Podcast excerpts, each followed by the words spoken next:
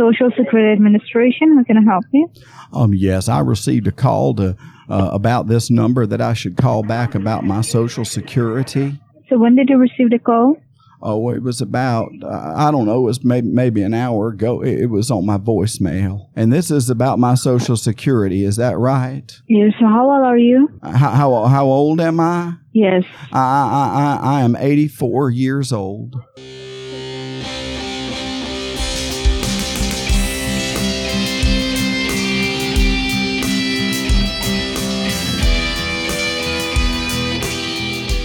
Welcome to Enemy of the Surveillance State, where we discuss news, tips, and open source tools to help you protect your privacy in an age of mass digital surveillance. I am your host, C. Mitchell Shaw, and this week we'll be discussing the corruption of the NSA and how its very existence threatens not only the privacy of Americans, but the very security it promises in exchange for that privacy. We'll also discuss the ongoing war on encryption, and I'll be introducing a new segment that I'll call Messing with the Scammers this week on Enemy of the Surveillance State.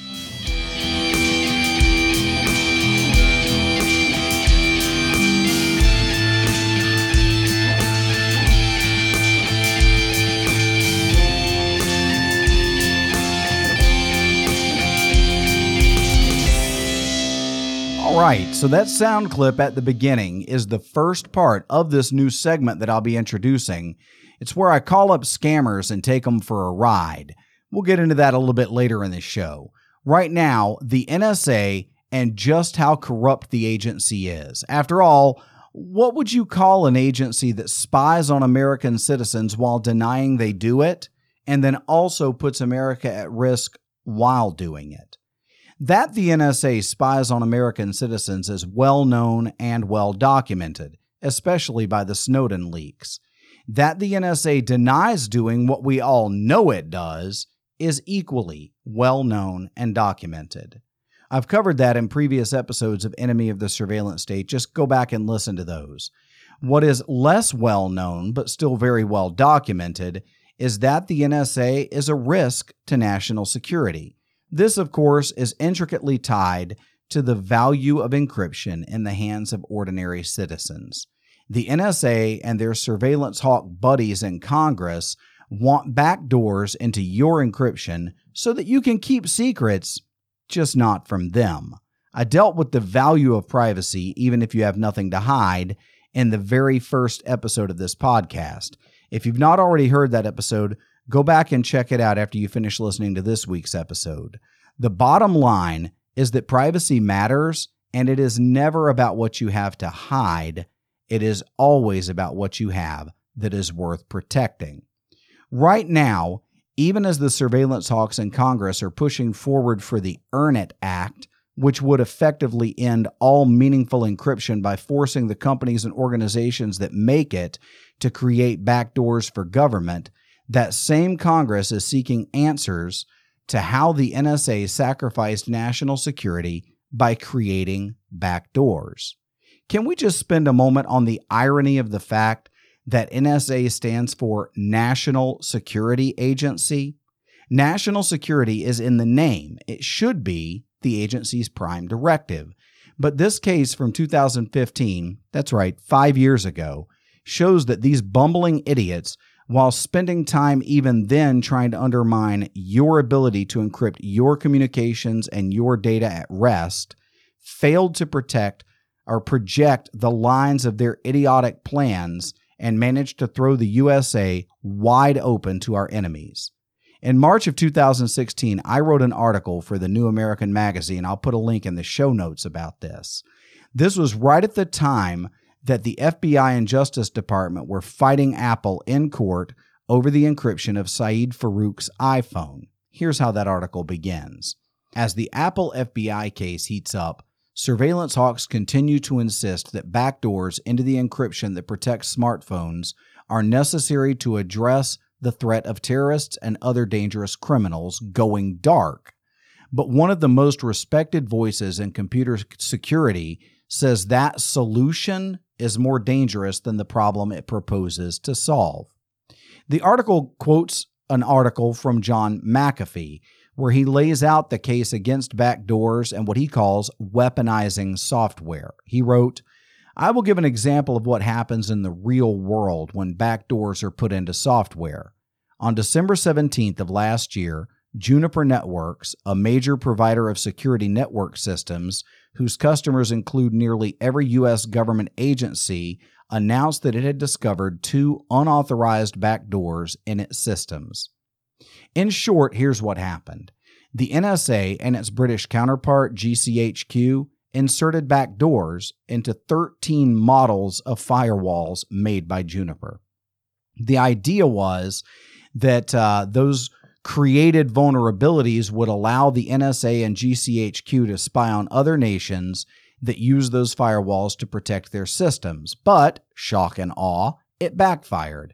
Because remember who else was using Juniper firewalls? That's right, the US government. And while those firewall backdoors were discovered by our enemy, they just walked right in and looked around. McAfee wrote this The Internet Underground knew of these backdoors within weeks of their release, and so did the Chinese, and so did the Russians, and so did every hacker on the planet. Monitoring changes within major software systems is the simplest of all things. Every hacker toolkit contains a compare program that will outline all changes made to a piece of software by the manufacturer. Disassembly tools tell the hacker what each change does. Did you get that? So, do you folks remember when China hacked the Office of Personnel Management and stole the personal information of millions of Americans?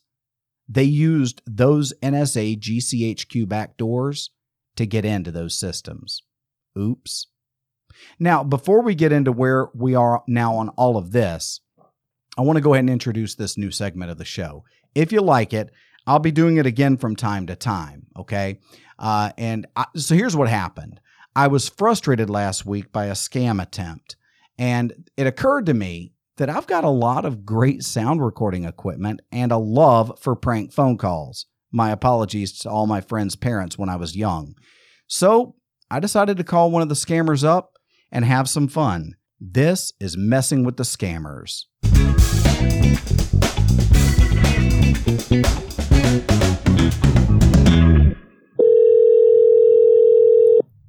Social Security Administration, how can I help you? Um, yes, I received a call to uh, about this number that I should call back about my Social Security. So when did you receive the call? Oh, it was about uh, I don't know, it was maybe maybe an hour ago. It, was on my voicemail, and this is about my Social Security. Is that right? Yes. So how old are you? How how, how old am I? Yes. I, I I I am eighty four years old. So, sir, can you verify me your first name and your last name along with your area zip code? My area zip code. Uh, my first name is George, and the last name is Jefferson. G O G E G O R G no no G E. G E. Uh-huh. O R G E Mhm. and my last G E O R G E and and the last uh-huh. the The last last name is is Jefferson Jefferson. Oh, no, J E J J F E R Y. J E. F F. E. R S O N Jefferson J Geor- E F Geor- F E George Jefferson. Okay. Now I've been I I'm retired now from the dry cleaning business, but I've been drawing my social security for many many years now and I don't want there to be any kind of a problem with that. So is there a problem with my social security benefits, ma'am? Clinic. Okay, so sir, here I got some confidential information regarding your social security number. So if you're aware about this situation, I will go ahead and I will give you the complete information. And according to your statement only, I'm gonna update your file to my senior officer who is gonna investigate regarding this case. So before I give you any information, I just want to make it sure that I'm giving the right information to the right person. So I'm George I'm George? George Jefferson. Yeah, that's I'm me. asking. Yes. So just confirm me the four digit number of your social number. Only the last four digit number. Oh, the last four digits of my social security number are one zero nine nine. One zero nine nine. That that's correct. Okay. So are you uh, living alone or with your family? Are you at home or are you somewhere else, Mr. George? I, I am at home. I, I just live here with my wife and and, and our Okay. housekeeper Florence. Okay, so uh, this is your cell phone number or this is your home phone number? It's yeah, that's that is my phone number. Yes, that is. okay. Is this the first time you're getting a call? Yes, This is the second time you're getting No, a no, call. it's the, very, the very, first very time first call, time. right? And so I was very concerned because we rely on that social security check. It's very important to us. Okay, the reason behind of of this call is to to know that in order to suspend your social security number on an Oh no, no, no, no! Please, please don't, please don't do that. If you suspend my social security number, I won't get that check. So this is just an investigation call. I will let you know. Just calm down, okay? Oh, I Oh, will oh, please, please, please don't raise your voice at me. your My- oh, my high blood pressure is very bad, and please don't raise your voice at me, and and don't don't cancel my social security number, please, young lady. Sir, we are not saying that we are going to block your social security number, okay? This is just an investigation call, just to make sure that whether uh, you are the you are the one who is social misusing your social security number in Texas or not. That is the reason only we're just calling you up, okay? Okay, well, I guess that's fine then. I I appreciate the phone call. So so what do we so need? have you have you ever been in the state of Texas? I was born Yes, in have you I, ever been in the state of Texas? I was born in Texas. Okay, you born in the state of Texas. Yes, I was born So there. what do you do for in, your in, living? In, uh, in 1936, June 2nd, 1936, I was born in in in Amarillo, Texas. Okay. And I lived there and I ran a, right. a dry cleaning company for many, many years.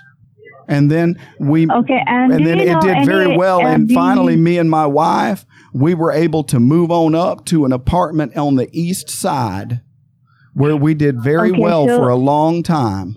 This is. Do you uh, have any knowledge regarding this uh, address? It's seven six zero nine Claremont, El Paso, Texas. El Paso, Texas. Zip code is seven nine eight three five. Do you know Oh, about this address no, I- which I'm talking about? I never lived in El Paso ever, ever. I did sometimes buy the salsa that they make there.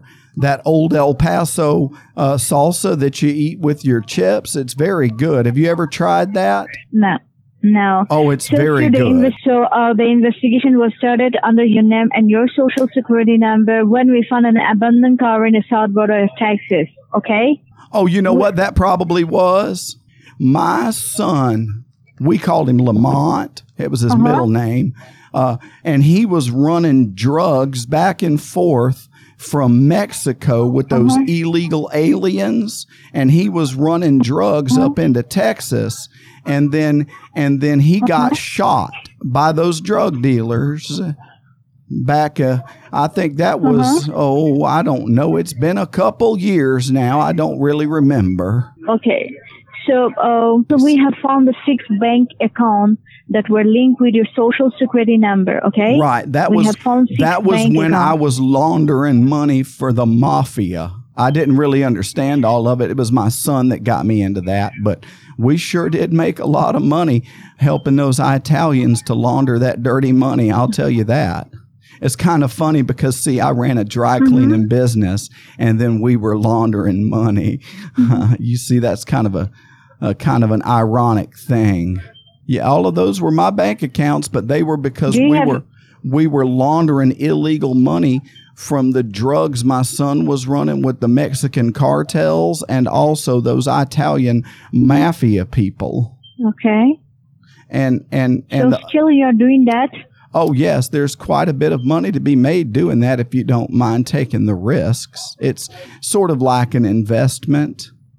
You know, like how you've invested oh a little mm-hmm. over 10 minutes in this phone call in an opportunity to try to scam me and what you don't really realize is that I've been recording this for an episode of Enemy of the Surveillance State. Now, did you hang up on me because that would be rude? All righty then. So that is messing with the scammers. If you enjoyed that as much as I did, let me know in the comments and I'll do more of those from time to time. It's not going to be an every episode thing, but you know, I figured we'd just break up the monotony. You know, we're talking about all this really kind of negative stuff sometimes, and it might be a lot of fun every now and again to just yank a scammer around and kill his time and let you enjoy the the outcome of that. Uh, so anyway, last week, getting back to the show, Last week, 13 U.S. representatives and senators sent an open letter to Juniper asking the results of the company's investigation and to just what the heck happened and who was behind those back doors. I'll put a link to a couple of articles about that in the show notes as well as the uh, the open letter itself. And not for nothing, but those 13 congressmen are all opposed to the Earn It Act. Whether Juniper will ever reply with any answers, and if so, whether those answers will ever be made public, is anyone's guess. The point is that the Earn It Act is beginning, even in Congress, to be seen for what it is a dual threat to privacy and national security. And it was people just like you that are responsible for that. Because a petition to Congress with more than 500,000 signatures told them to oppose this terrible piece of legislation, and some of them are listening. If the Juniper episode teaches us anything, it is that sacrificing privacy is always a bad idea. So keep standing up, keep fighting, because privacy matters. And because of that, I want to ask you to do two things as soon as this episode is finished. First, like, share, and subscribe to this podcast. Friends don't let friends get spied on. Make sure that others know about this show so they can listen too. Second, if you've not already done it, please consider supporting Enemy of the Surveillance State by checking out the Patreon page and the merchandise line. I'll put links in the show notes. Did you know that you can support Enemy of the Surveillance State for as little as $5 a month? See, I had to make a decision early on when I launched this show, and I decided not to accept advertisers because I want you to know that if I recommend a tool or a product, it's because I use it and trust it, not because the person who made that product paid me to say so. By being listener supported, I can maintain that integrity, so please consider helping if you can. Finally, thank you for listening. This show would be worthless without you, and I really appreciate your time to listen to it. Enemy of the Surveillance State is written, recorded by and produced by me, C. Mitchell Shaw. Original theme music is by Mike Levitt. He's a real pro and a great guy. If you need music for anything, check his link in the show notes and reach out to him. He won't let you down. He's just a great guy. God bless you. Stay safe, protect your privacy, and I'll catch you next week on Enemy of the Surveillance State.